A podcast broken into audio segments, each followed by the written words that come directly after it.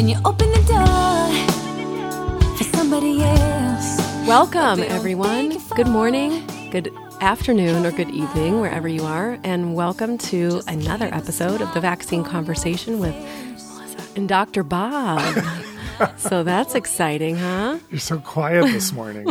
What? this is another uh, early morning episode for us. yes. Um, If you can't tell already, I didn't get enough sleep. Not like you would have been able to tell, but just in case you could, for those who feel like they know me already. You know, it's funny. I love when somebody comments on one of my posts on Facebook and says, I can hear you saying this in your voice. like after, Yeah, yeah. uh, you know, having listened to the podcast and feel like Yeah. I get your inflection or understand, you know, feel like we're all good. We're all old friends at this point. But my gosh, you like you walked up the driveway into the garage. I'm like, wow. Excuse you. Wow, that's like- I, I purposely did that by the way. It was like I was You're like, overkilling it. I was like yeah. trying to look extremely tired. Did I And succeed? you did and I was trying to like look all wide awake and I'm an and, uh, overachiever, so I tried to look extra. Bright-eyed. Oh, so yes, I woke up at 5:45 and for some of you that could be a regular day. For me, that's just 45 minutes short of what equates to uh, Yeah. normalcy for me. And no, I will not accept a new normal. Okay, 5:30. No, I'm not going to accept that. Yeah. Then I texted you at six. I'm Oh, like, jeez. can can we reschedule? You want to talk this? about this? You want to talk about this on air, Dr. Bob? Hmm? Hmm? Can we reschedule because why? Oh no, no reason. Just you were out some friends, some late night socializing with some friends, maybe.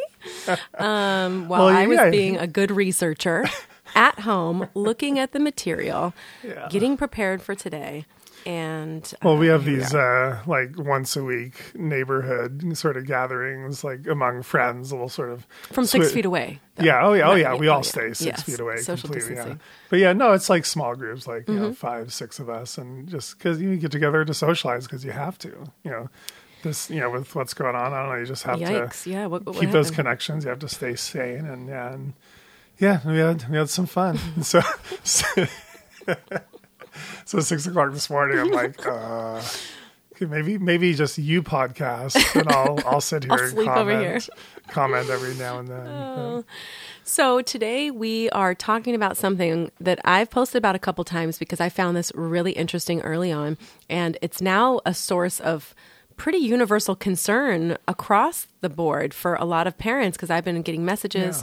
Um, there is a concern that there is this COVID associated mystery illness that they are calling multi-system inflammation syndrome now uh, dash c for children. But uh, originally they were calling it pediatric inflammation multi-system syndrome which was pims and initially when this came out this was a kawasaki like illness like disease or toxic shock syndrome and the initial initial reports i think i posted about this over a month ago i want to say maybe Yeah, I It's- think I so. tend to be on the the brink of what's going to be the new topic. Um, you guys get me. And so the the first time I I, I posted about it was the UK. Yeah. The UK was the very first place that said there's this mystery illness, and then right after that. You heard a couple cases in New York, a couple cases in LA, and then like maybe one or two in Seattle. And you know, I have to say, I find this all very interesting when we see where things, so before we get into all the whole deal, where these things pop up. So, like at the very beginning of the coronavirus outbreak, um, they were talking about New York, California, Washington being these hot spots right? Because it first started in a nursing home in Washington, then it was in New York, and, and California really was never a hotspot. I don't know why that kept getting brought into the conversation. I know President Trump kept talking about, oh, I've been in talking with governor, all mentioned the governors of these three states, um, and you know the thing about these three states is these are three states that have been really really heavy in the vaccine mandate discussion and recently specifically recently Yeah. uh, that have had all of this new legislation coming out to take away exemptions, take away medical rights as it relates to a medical intervention like vaccines. And I find that so odd, you know, to me that like we've got these hotly contested issues like vaccine mandates in these states that are Democratic majorities, where they are pushing government intervention and government oversight into the personal world of you and your family and, and parental choice and overriding parental choice because they feel children are a product of the state, essentially. Mm-hmm. So we've got very, very Democratic run states that are very heavy in vaccine mandates, and just coincidentally, they happen to be where the first hotspots are of this outbreak. Then move forward in time and now all of a sudden they're the states that we're seeing concern over this new mystery illness hmm. also. And all across the board there's a level of fear in this right? In these in these states that we're talking about. What's even more interesting to me is these were not the first states where the coronavirus outbreak was. The outbreak was first in Asia, in multiple countries in Asia, before it was even over here. And we haven't heard a single thing from a single Asian country Right. about this new mystery illness. Right. That to me is super odd because it starts with the UK and goes to the US. Those were on like the latter parts of where this outbreak started showing up, Yeah. not the mm-hmm. initial ones. So technically, we should have been warned about this from Asia. They would have said, hey, we've already gone Yeah. over our curve, we're down at the bottom, and now we're seeing this. Yeah, yeah, and Kawasaki disease occurs primarily in Asian in Asian kids. You know, particularly uh, Japanese kids. Right. But um, it's primarily a, a you know a medical condition of Asian uh, people, uh, very rarely in in Caucasians. And you're right, we should have been hearing all kinds of you know reports. and They were two months ahead of us, there, right? yeah. So that would have been the first place it showed up. And we're also, you know, where else we're not hearing about this? We're not hearing this in the Nordic regions. There's no discussion of this in Sweden, Yeah, yeah. in Denmark, in Norway, in the Netherlands. Like we're talking about areas, especially Sweden now, that remember does not have did not have a formal lockdown left their children in schools kids have been in schools in denmark for the last month already so this is something Yeah. that if it, it were really widespread and connected to the virus we should be seeing it right. everywhere the virus is and has been and has been you know even more dominant and this was my whole big concern with coronavirus at the very beginning we had China, then we had you know other Asian countries like South Korea, Singapore, and Taiwan, and it was not super deadly in those other Asian countries outside of what we saw in China. It was not deadly in the other three Asian countries that I just mentioned. Then all of a sudden it's in Italy and then it's super deadly there, but then it's mm-hmm. not deadly in the other European countries. Then it's in New York and it's super deadly there, but it's not in the other states. yeah. When I see stuff like that, the way that my mind works is I look for uh, works is I look for patterns.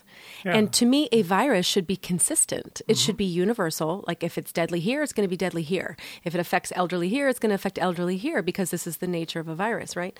But we didn't see those consistencies and everybody should be asking why. We shouldn't be focusing on the part the places that were hardest hit saying it's coming for you.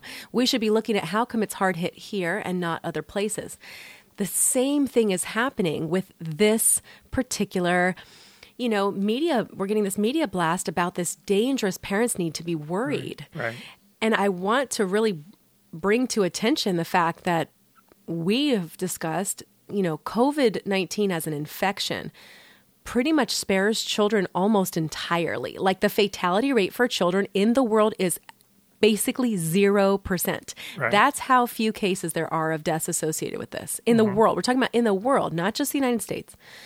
And, and even the same is true for under 20 years old. So, not just children, babies, toddlers, children, teenagers, and even young adults. Okay. We've felt very comfortable knowing that children have Yeah, been spared. yeah. And in a way that other viruses are not sparing children. Like influenza is not sparing Right. children. Measles doesn't completely spare children, but we've got this virus, which is supposed to be this the deadliest thing ever, shutting down the entire world, and it does not, you know, cause death in children almost ever. So there was this sense of calm, right? And people wondered, Mm-hmm. Right. why are we closing down schools? Yeah. And we're going to talk about that in the next episode about are children really a risk for transmission of this virus?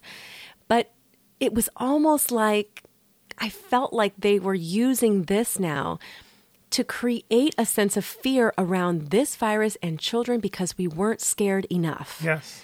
Did you get that same Yeah, feeling? I totally got that that impression completely. And what you know, I I've been reading a lot of Kawasaki articles over the last few weeks, and one of the ones I saw out of Asia, and I forget which article it was, but it said, "Hey, you know, we're we're you know a bunch of doctors over here in Asia where we tend to see a lot of Kawasaki's disease, and we feel it is not."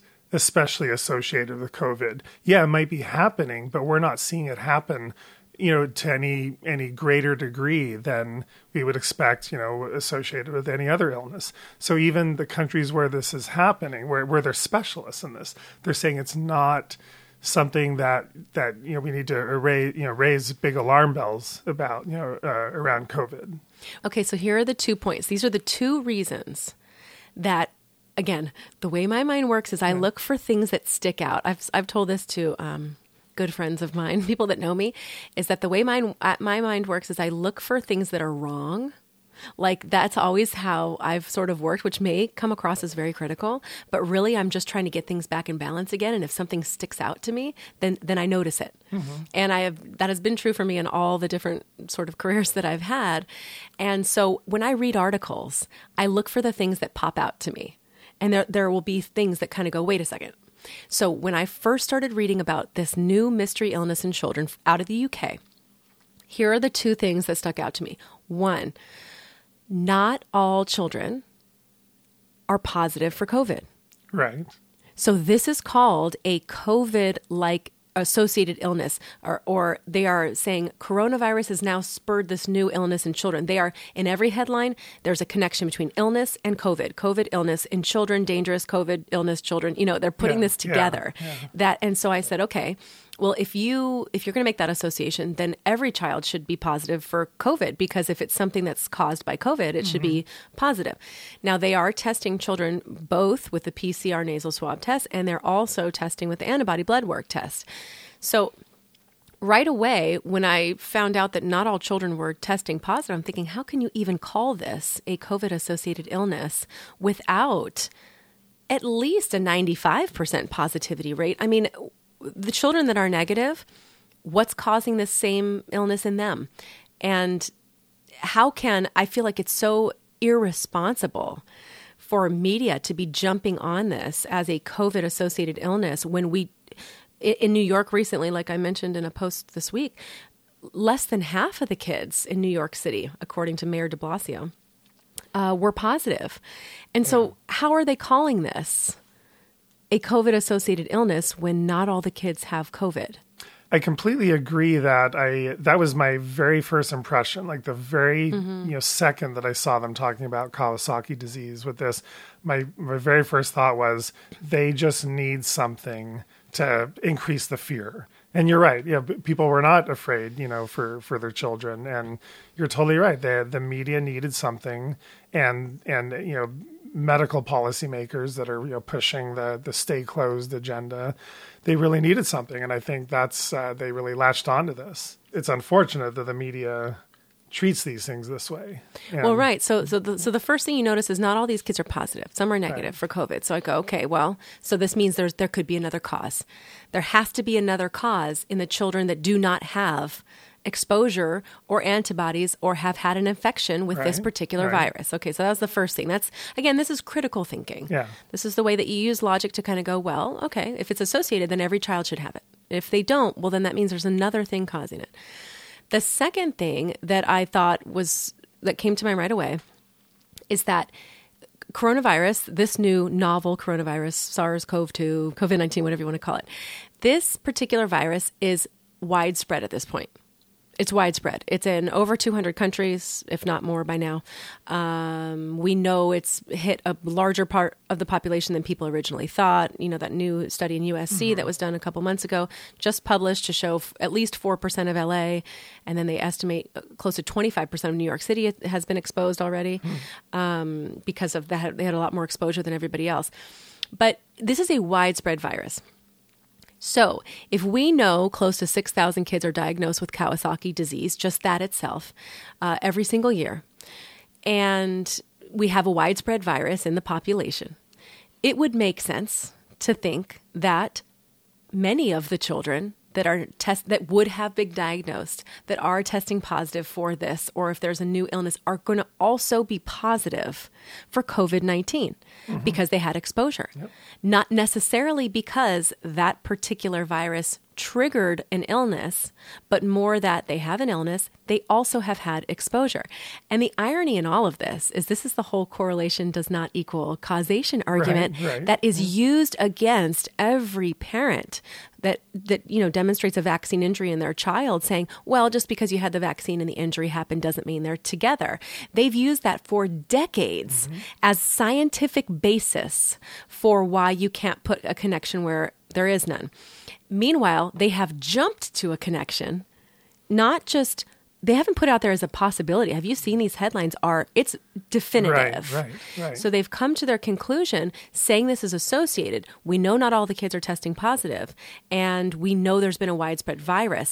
So my feeling is you're going to get people testing positive because kids are going to be exposed. This is a brand new widespread Mm-hmm. Yeah. population virus, right? Yeah. Okay, just kind of for the audience, so you guys know what we're talking about. Kawasaki disease. Uh, if I can explain it just Yeah. briefly, it's um, or or you know Kawasaki like you know uh, or this multi you know system inflammatory disease. Um, it's basically a vasculitis is what's kind of going wrong with you. So your blood vessels are getting inflamed. That's sort of the nature of this illness. And they still don't know what causes it. They still don't know why. But almost everyone believes it is virally induced, that it is triggered as kind of like an autoimmune in, inflammation type of reaction to a viral illness. So there's all kinds of different viruses that can trigger this. Right. So it's it's important for you guys to know, you guys out there with kids, it's not like COVID is like suddenly causing this specifically. Any viral illness can cause this. And in fact, the specialty that deals with uh, Kawasaki disease is infectious disease specialist. If you're, if you're admitted to the hospital and they th- they realize you have Kawasaki's, uh, infectious disease specialist is the one that takes care of you, even though in many cases there's no infection that they find. Okay, Right. they, they often will test you for a bunch of viruses, but the viruses aren't treatable. So it, I kind of find it interesting that it's it's a vasculitis disease, yet it's cared for by infectious disease specialists just because it, they consider it, it viral induced. And and just so you know, you're probably wondering, well, you know, how do I know if my kid has Kawasaki, you know, Kawasaki disease? You know, you know, what are the signs? What are the symptoms? So I think that's useful for people to know. The number one symptom, and it's almost uh, it's almost a requirement that you have the symptom is high fever for more than five days. Is it five or more days or more than five days? I think it's five or more days. Do you Either know? Yeah, it is. Five plus days. Yeah, five plus days. Yeah, let, us ask the doctor, Melissa. no, five plus days. So that's like a criteria. So if you have a fever for three days, no, it's not Kawasaki's. If you have a fever for four days, no. So that's sort of why you you start to suspect it is you have this really high fever. It's been five or more days. And now you're trying to figure out what's going on, you know, with your kids. But then you have to have um, four out of five other symptoms that that uh, that kind of make the diagnosis. There's no test you run. You don't get like a blood test for it. There's no scan. It's just you you have your high fever and then you have to have um, uh, basically uh, swelling and redness of your hands or f- and feet. Um, later, that'll turn into like peeling around your fingernails, peeling of the skin. Um, you have to have conjunctivitis, or like the, the whites of your eyes will be red, but it's usually not um, uh, draining. Usually, usually not like mucus or pus coming out of eyes, just really red eyes. You have to have like uh, your your mouth and lips will turn bright red. Uh, your lips might might peeling. You might start peeling. You might have a sore throat. You'll have uh, swollen lymph nodes in your neck, like considerably swollen, and then you'll have like uh, just sort of a generic rash on the body. So all those five signs, you have to have high fever for five plus days and four out of those five signs.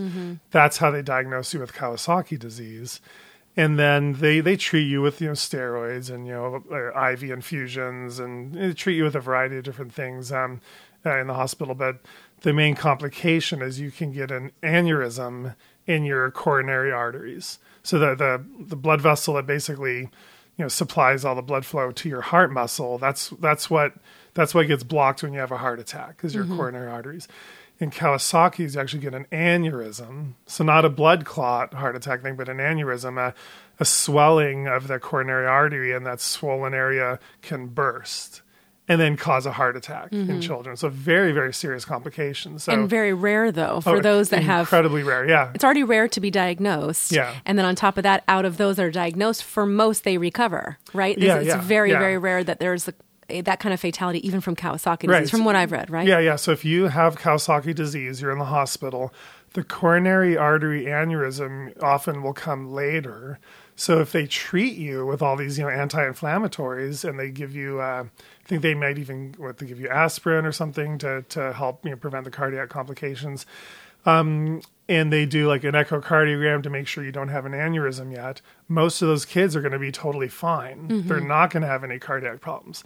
And then a very small percentage later, you're right. Well, they'll keep doing like echocardiograms every week, and then then sometimes they'll see an aneurysm, and then they get more concerned. But but you know, almost all those kids do fine. I actually had a patient I saw two days ago in the office, so I was excited that we were doing this episode. This baby had Kawasaki disease at three months old, had an aneurysm, and uh, but did okay, and has been followed by cardiology ever since. And now I think he's like five years old. And but we were thinking, and, and his mom actually had uh, COVID like a month ago, but the child did not. The child didn't get sick. We were kind of worried about it, but he didn't get sick. Uh, which is interesting, you know, a mom in the household. Was he kid. exposed maybe and Oh, just oh. had very low symptoms and maybe has antibodies but just did never yeah, we're showed? gonna check. Yeah, we're checking him for antibodies now because, but the parents said he never got a single symptom. So those were that was very fortunate. But um, so that's kind of the whole deal with Kawasaki's, and uh, and what I find interesting is is we already know COVID is causing multi-system inflammation. We know we already know it's causing vasculitis in adults, and it's causing you know lots of different organ problems. It's causing cardiac problems, and we already know COVID is doing that. And so, to me, there's no surprise that a very tiny percentage of kids are going to have this this Right. i- vasculitis, this inflammation, and and so it's almost like Uh, they're they're finding a lot of these studies are causing are calling it uh, Kawasaki like. Mm-hmm, right. They're, sure. they're they're admitting that yeah they're not having fevers for five plus days. They don't have all the features of mm-hmm. Kawasaki's. They only have maybe two or three features of Kawasaki's. And and some of these kids are having you know aneurysms in the heart, but but but you know most aren't. And so mm. to me, what I think we're going to end up figuring out is this multi-system inflammation thing is simply a very rare complication of COVID in general. It's not actual Kawasaki disease. I think we're going to find it's it's something probably separate. And then if a few of these cases are Kawasaki's too, to me, I guess it doesn't really matter so much one way or the other. It's super rare, super super. but so what happens wi- with the kids that are negative though for COVID? Yeah. So well, so it's Kawasaki's, you know, triggered by by some other viral illness. Yeah. So you think there's a chance that those who may have had it, that it could be a very rare, rare, rare complication of those who have had COVID, Right, and then for the ones that have not had COVID or been exposed to that virus is just another virus that triggered Exactly, it, and it was Kawasaki. there's um, one study that I, I I pulled out the latest study I could find. Um, was May 13th out of the Lancet. Um, there's so many studies on Kawasaki's right now, but I wanted to get the one that was the most recent one. And they threw out some very interesting numbers. So just to put this in perspective for everybody, they're talking how in the United States about 1.7% of our COVID cases are in children. Right. About 1.7%. And if we're up to about um, you know uh, 1.6 million cases in the U.S., uh, doing the math, we're, roughly having about um, 25,000 cases in kids of COVID in the U.S. About 25,000. And so far, these studies they're looking at, they're just talking about like groups of like five kids with Kawasaki disease, or 10 kids with Kawasaki disease, or nine kids with Kawasaki disease. Um, very small clusters. And that's out of the 25,000 kids that have tested positive Well, for and COVID. of course we know that Right. that number is probably Oh, that number's way so higher. Yeah, it, it's probably ten times higher. You, you're right. It's probably a quarter million kids mm-hmm. in the U.S. have, if have- not if not more. have Honestly, had coronavirus. And so we're talking about what, you know, five kids or 10 kids or 20 kids in the entire United States with this Kawasaki like illness. Out of that many, out of, you know, a quarter million, probably, you know, mostly undiagnosed kids were you know, exposed to COVID so it's important to realize the chance that that any of our listeners, you know, one or two or three kids are going to catch this complication is is as close to zero as you can get. It's exceedingly small. And the authors in the study, they really wanted to uh, stress that. They said, you know, our, although this article suggests a possible emerging inflammatory syndrome associated with COVID 19, it is crucial to reiterate for parents and healthcare workers that children remain minimally affected by SARS uh, COVID infection overall. So it's like they're they're talking about the syndrome, but they really stress in their final conclusion. You know, they they they call it you know crucial that to understand that children remain minimally affected Right. by, by SARS in general, and then especially by this kind of syndrome. Right, because the same was true for SARS, the original mm-hmm. SARS. We talked about that when coronavirus first came on the scene. What was that, early February, that it was, we, we covered it on the podcast and talked about its sister virus, which was SARS, and how it did Right. not affect children either. And so there was a good probability that this was going to be the same, and it has proven to be the same. Yeah, They said in Europe they've had about 2.1% of their cases across all of Europe that have been reported have been under 14 years old, which means 98% are in, you know, uh, Right. young adults and older. And um, a couple things I wanted to point out is that, like you're saying, when they're covering in the study, there are a handful. You know, in the original discussion in the UK was about 20 kids.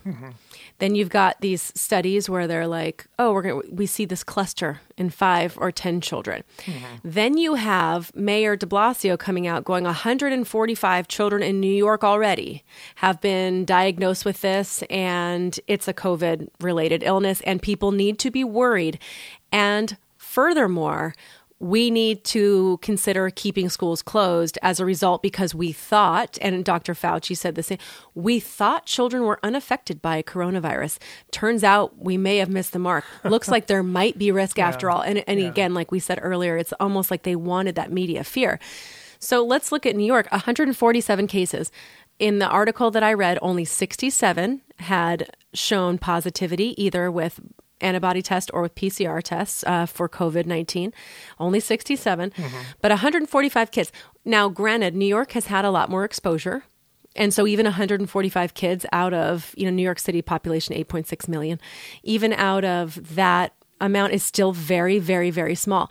But my guess is that 145 might be a little inflated because we have seen in New York specifically some issues with inflating numbers based on a certain reaction that they're looking for. And I saw uh, Mayor de Blasio say that he basically um, was being asked by the CDC to be the one, you know, deciding what constitutes this new syndrome and giving out these recommendations to all the other local health departments across the country to what to look out for. It seems a little odd to me or a little risky to me to have the people that have been running that city with the way things have gone down Yeah. Be in charge of who is labeled with this particular syndrome because what if they meet only one or two of the criteria? It feels like this is going to be like the death certificate reporting thing. Let's just lump this in with this new syndrome because these Yeah. numbers are going to rise. As these numbers rise so does the fear. And and people might say well well why would they want to do that? I mean you have to understand that so much of what we're seeing, and we've had this confirmed by all sorts of different people in industry, you know, whether it's in government, politics, or in medicine, that this is not just based on data. This entire pandemic is being run with a political lens. Mm-hmm. And whether you want to admit this is going on or agree with this or believe that we've got a country that, that you know, that's working that way or really a world that's working that way, unfortunately, it's the truth. And we know that because we see these differences in data. We see something that should be universally just objective. Here's the information. It has now turned into one thing scaring people over here and one thing saying, no, this is not so scary. And it's very, very different. Again, it's politicizing a medical issue. So when you've got a city and state like New York, which is kind of controversial, honestly, when it comes to coronavirus, and part of that comes from what I believe were these inaccurate and dangerous early ventilation protocols that were given that I personally believe led to the unnecessary death of hundreds, if not thousands, of people. Not because of the virus, but because of how it was treated. And I understand they, they might not have known everything at the time. The same it could be said for Italy. Same thing because they did the same early ventilation protocols there and they saw, you know, extreme casualties. I think to have anything come out in New York at this point for me feels really difficult to believe because I mm, feel like yeah. there's been inflating of numbers, there's been misguided data, there's been a lot of fear, there's been they've very openly said we're going to record differently here. They were the very first place to come out saying we're going to include all these other things as possible COVID even without a test. And that was the day that the numbers jumped up like 10,000 and you know 10,000 cases in one day or however many deaths in one day. And everybody said oh my god this was the deadliest day of you know. All of this comes down to the way things are run, the lens in which everything is filtered through, who's the person giving out the information, and what's the message that they're giving. And so, as soon as I saw New York be this place, I mean, New York was not the place with the most cases necessarily across the world. We've got, I mean, what about China? What about these Asian countries? What about um, Italy? Again, we're not here. Italy was, was extremely hard hit. Where are all the cases of this PIMS Yeah. in Italy? Hearing absolutely zero about it and they should have come before New York because they were yeah. a good 3 weeks before. Yeah. And so when you when you hear information like this, you have to really step back and kind of see this as a big puzzle and you have to kind of go, well, where are the other pieces that would make mm-hmm. this fit in succession? So Kawasaki disease, you you talked about this briefly. I just want you to know this was first discovered in 1967. Okay, this is in Japan. Um, and they they have a, a specific society of Kawasaki disease in, Yeah. in Japan. And this is an academic group that literally this is their job is to study this and they have developed this from you know from the beginning until now and they keep an eye on what's going on across the world as it relates to these patterns. So we know just in the United States, anywhere between three, four, five, up to six thousand kids every single year. This coronavirus pandemic we'll- we'll be diagnosed. Yeah. And so we've been we've been five months into this pandemic almost. Yeah. Uh, four to five months in. So you can imagine there'd be if six thousand a year, then we know we'd have maybe about twenty five hundred pe- kids in the United States by this time. Yeah. Should have been diagnosed Yeah. over these first five months. Yeah, and we'd have a lot in the in the you know epicenters of, of our population, you know, like like right New York places with and- lots yeah. of population Yeah. and it's and it's typically a winter and spring diagnosed thing. This is actually proof. Data says this is typically discovered in the spring. Um, and so the japanese uh, society of kawasaki disease i found when I, I looked this up because i wanted to know who you know who are the experts when it comes to this? And they announced just a, a couple weeks ago that they have not found in japan they have not found in Japan or any neighboring countries anything that shows a connection between this virus and Kawasaki disease. And I'm pretty sure they would also be listing Kawasaki like disease or a mm-hmm. Kawasaki similar syndrome. Yeah. The fact that we're not seeing this in Asia, the fact that we're not seeing this in, in Italy, there have been a couple cases, I think, in France and a couple in the UK, and then the rest is all the United States. It just it feels weird to me Yeah. that we have pockets of Yeah. something that it, it if it's a universal virus then we should see the same patterns universally everywhere and it, it does sort of make you wonder the other element that i think many people might not understand or may not know is that um, this particular disease this syndrome kawasaki disease is also listed as an adverse reaction to three different, at least three different vaccines. Right. And um, I, I looked up a great website, which is actually a law firm that represents victims of vaccine injury as they have to go to federal vaccine court, right? And they need their expert testimony. And this is what they said about the three different things that have proven connection now at this point, proven documented connection to um, vaccines. Is we have one the RotaTeq vaccine, which is a live rotavirus vaccine. It says uh, the RotaTeq safety label began listing Kawasaki disease as an adverse reaction after it was contracted in five children within days of receiving the shot. Okay, so this is on the, their, their own manufacturer safety label. Uh, Pediarix, uh, which is a combo vaccine. We know that has five different um, diseases at the same time. And it says a study found a slightly higher incidence of Kawasaki disease after this particular vaccine compared to just other vaccines at all. And the last one is Prevnar 13. And this is, you know, for pneumococcal. So these are three vaccines that almost every child is getting. Mm-hmm. Almost every child. We know, again, New York has a higher population density. There are a lot of kids in New York. Yeah. A lot of kids are being vaccinated. Is there a chance that there's this could be a you know possible adverse reaction stimulated in the immune system right. after routine well baby visit appointments? Yeah. To me, it seems likely. The fact that this is documented, the fact that there have been cases that talk about this, it also seems likely. But like you said, it's not just one virus. In fact, um, as I was reading about this, when they um, described Kawasaki disease, and, and we'll give you the links to the stuff that we use today. It basically says Kawasaki disease is a seasonal inflammatory disorder peaking in the winter and spring. And whilst no infection has ever been proven to be the sole trigger, right. The scientific community believe that any one of many infections may trigger Kawasaki disease in susceptible children. For the majority of cases, it occurs without ever, ever, ever identifying the infectious cause. Right. And I sent you, I don't know if you looked it up, but I sent you this article because somebody sent this to me. I found this fascinating. Here in Southern California last year, so 2019 in San Diego, they had an article out about tripling at this time of year in, in April of 2019, this mysterious tripling of Kawasaki disease illness oh. in children. And they were saying this is triple what usually happens around this time.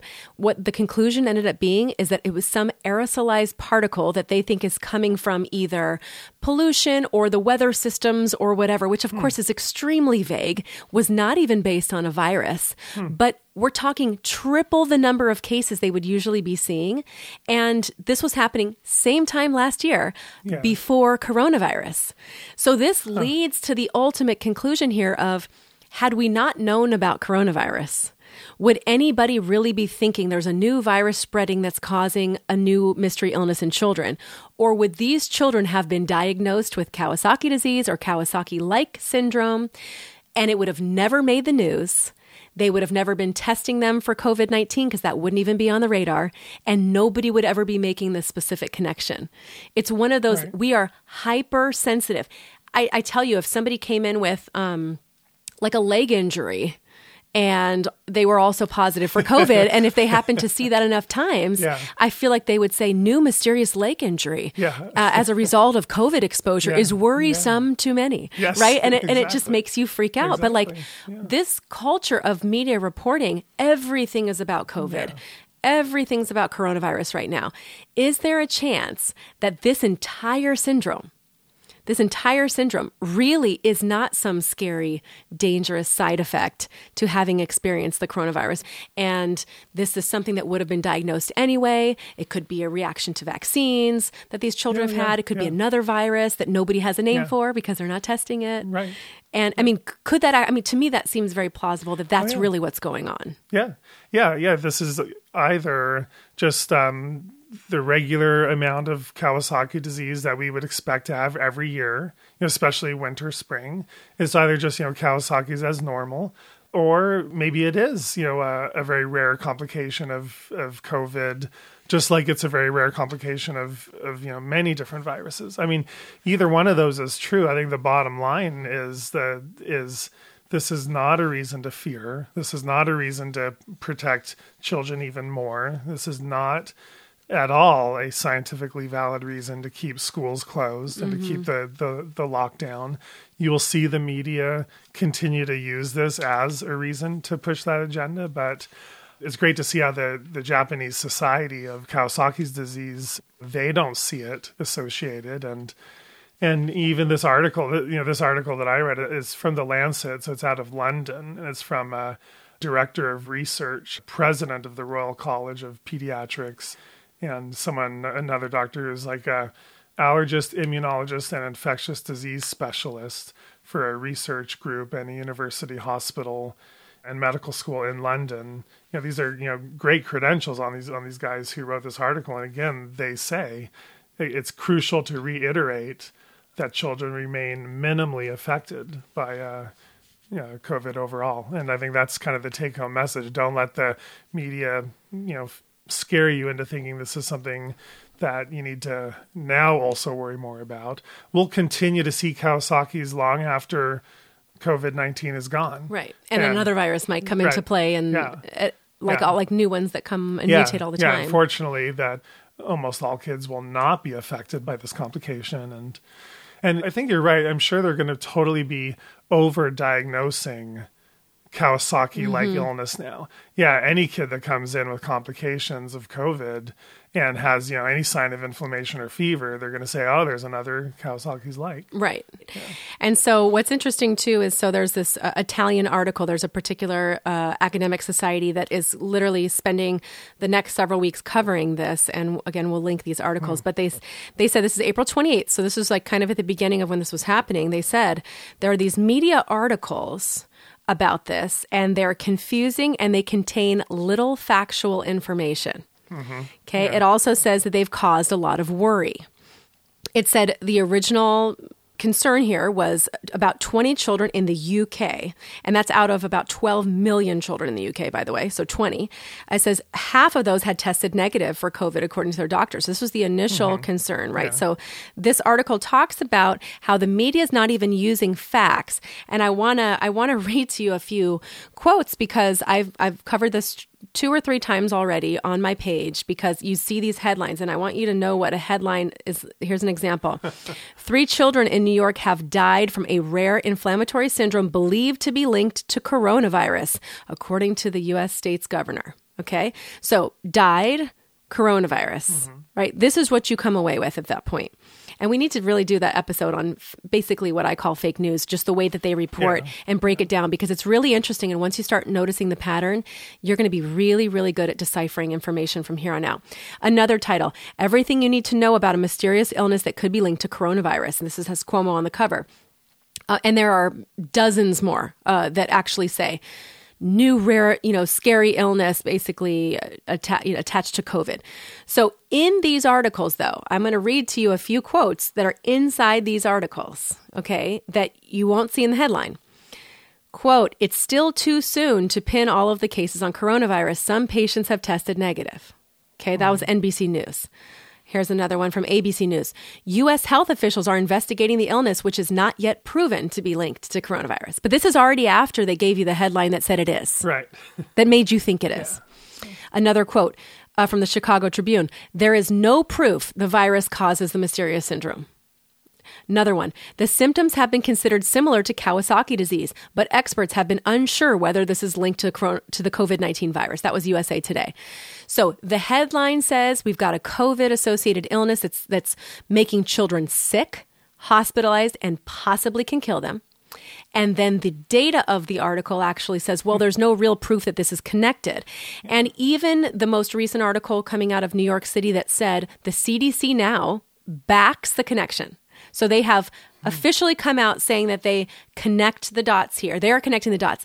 And in that case, there were half of the cases that tested positive only. Yeah. So, you know, it's interesting when you read through if you get past the headlines, but these headlines are giving information that is completely inaccurate yeah. as it relates to the conclusion that you should draw. And the reality is, it's too soon to be able to draw conclusions.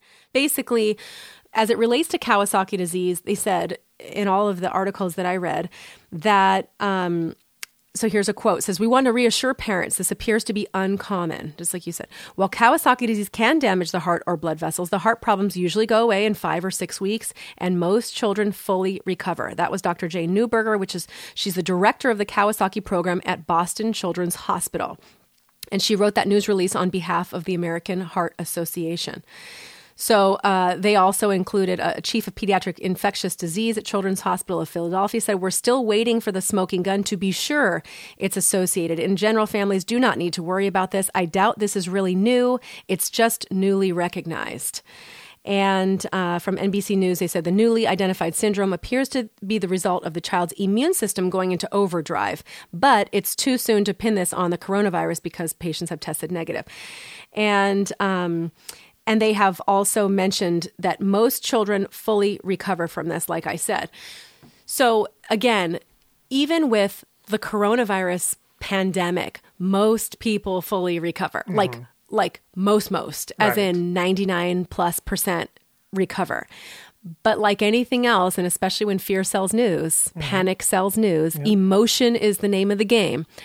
They're going to focus on the teeny, teeny, teeny, tiny group that is having a negative response. And we're looking at people who could have genetic susceptibilities that make them unable to handle regular, typical things like that happens every day. Like we know we've, I, I posted this the other day, we have about 8,000 deaths every single day in the United States.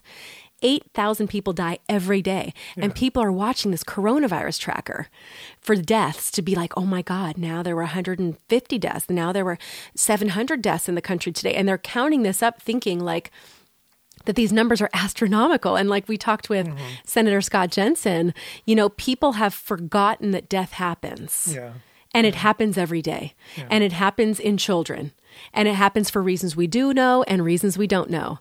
And there are weaknesses inside bodies of certain people that make them susceptible to not just coronavirus, but other viruses, other bacteria, or just their heart stopping, or we don't know. We don't know what's going on until we see something visible happen. Mm.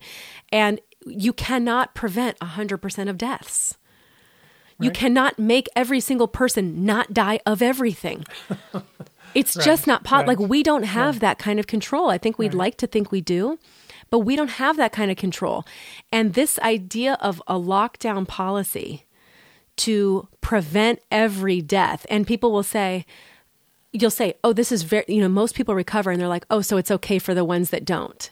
You're like, no, it's not okay, but it's reality. Because, right. like we've mentioned, 50,000 plus, plus people die from respiratory viruses and pneumonia every year, not just influenza, but all sorts of unnamed respiratory viruses. Every single year, this is happening. And the majority of those happen between a five and six month period out of the year, right? Because, you know, during yeah. flu season. Yeah. Um, those people are dying every single year. But literally before COVID 19, nobody stopped to even give it a second thought. They literally went right. about their yeah. lives never wearing a mask never asking other people to wear a mask, never staying home, never, I mean, in fact, I bet if everybody could honestly answer this question, it would be yes, that they have gone out in public when they knew that they were sick at some point, right, right. whether it was to the grocery store, to their kids' school, wherever it was. They were potentially exposing people at some point, and nobody ever stopped to think about it. We didn't have a moral discussion about this as a country. We didn't have, we didn't, you know, make people lose all their jobs and shut down the economy to prevent this from happening. It happens all the time. It's this hyper awareness, this hyper focus that we have now for a virus that almost, almost always includes recovery for people. Like, this is not right. something right. that has that 30 or 50% mortality rate. Right. We're talking this mortality rate. In fact, a new CDC, did you see the new um, CDC study posted yesterday? Yeah, yeah. The uh, planning um, study. It was it says it's a planning study because they're just it's a prospectus, but basically showing about a 0.02 to point three in the elderly. That was the mortality rate. Okay. Right. 0.3 in the over 65 and 0.02 in under 45 as the mortality yeah. rate. Now, 0.02 is very different than 50%. Right which is what Ebola is apparently. Right. So you, when you look at these numbers and you look at our policy, this is what we've been talking about. You look at the data, we look at how this is politicized, we look at the media, we look at the fear. Mm-hmm. We're in a situation now where there's this new thing to be scared about and it is absolutely going to factor in. You can totally bet me on this. It's going to factor into the policy moving forward on whether or not schools are going to open, how they're going to be allowed to open, what kind of experience these children are going to have when they're in schools. Yeah. And according to the rest of the data, the real data, there is no reason for concern. Right? Right, This is right. what we're seeing. You would say as a as a specifically as a pediatrician, Yes. you literally work with the health and safety um, of children. You would agree after seeing this that this is not a cause for concern, like you said, to close down schools. That we've got Right. some new new crisis um, coming at us. That's not what the data says. Correct. Exactly. So take that information and, and think about it. Talk with your friends and, and family about this. And um, as always, if you have any ideas for topics or studies you want to share with me, send them um, on Facebook at Melissa Floyd. And and we like continuing to have you know these conversations, data-based, controversial discussions and dialogues here on the Vaccine Conversation podcast. We'll see you guys next time.